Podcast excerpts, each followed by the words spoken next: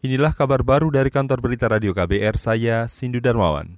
Saudara Wakil Presiden Ma'ruf Amin mengimbau masyarakat untuk tak pulang kampung halaman atau mudik. Hal ini kata dia untuk menghindari potensi penularan wabah COVID-19. Kalau menurut saya sih sebaiknya itu untuk saat ini kan menjaga diri itu lebih dianjurkan. Ya silaturahim itu baik, tetapi menjaga diri, jangan sampai kita berbuat sesuatu yang merusakkan kita. Dalam agama kan begitu.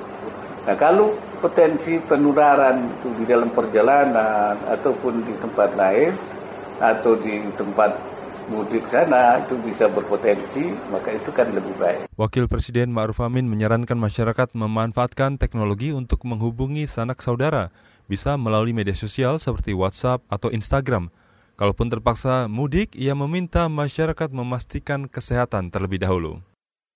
Saudara gugus tugas percepatan penanganan COVID-19 menggunakan teknologi informasi untuk melacak riwayat kontak lokasi pasien positif.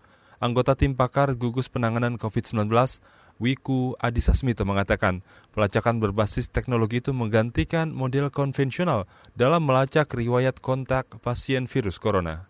Jadi kami menggunakan teknologi IT sehingga kita juga bisa mendapatkan itu dan nanti berhubungan dengan fasilitas kesehatan baik tempat puskesmas dan uh, rumah sakit sehingga kita semuanya bisa memastikan proses penyebarannya untuk bisa dibatasi.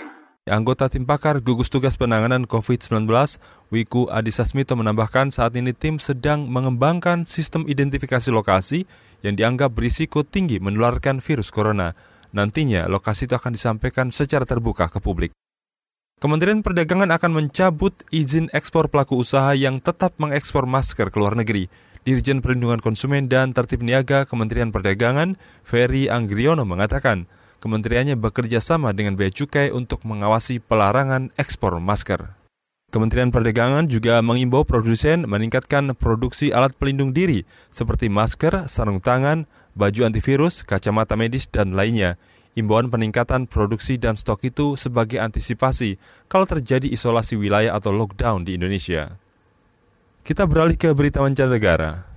Asosiasi Transportasi Udara Internasional IATA meminta pemerintah di seluruh dunia mengambil tindakan luar biasa untuk menyelamatkan industri penerbangan dari bahaya keuangan akibat pandemi COVID-19.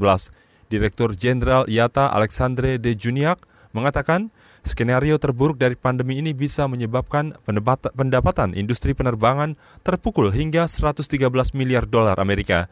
Dia mengusulkan tiga saran, yaitu dukungan keuangan langsung, pinjaman atau jaminan pinjaman, dan keringanan pajak dari pemerintah di seluruh dunia untuk membantu maskapai penerbangan melawan krisis likuiditas.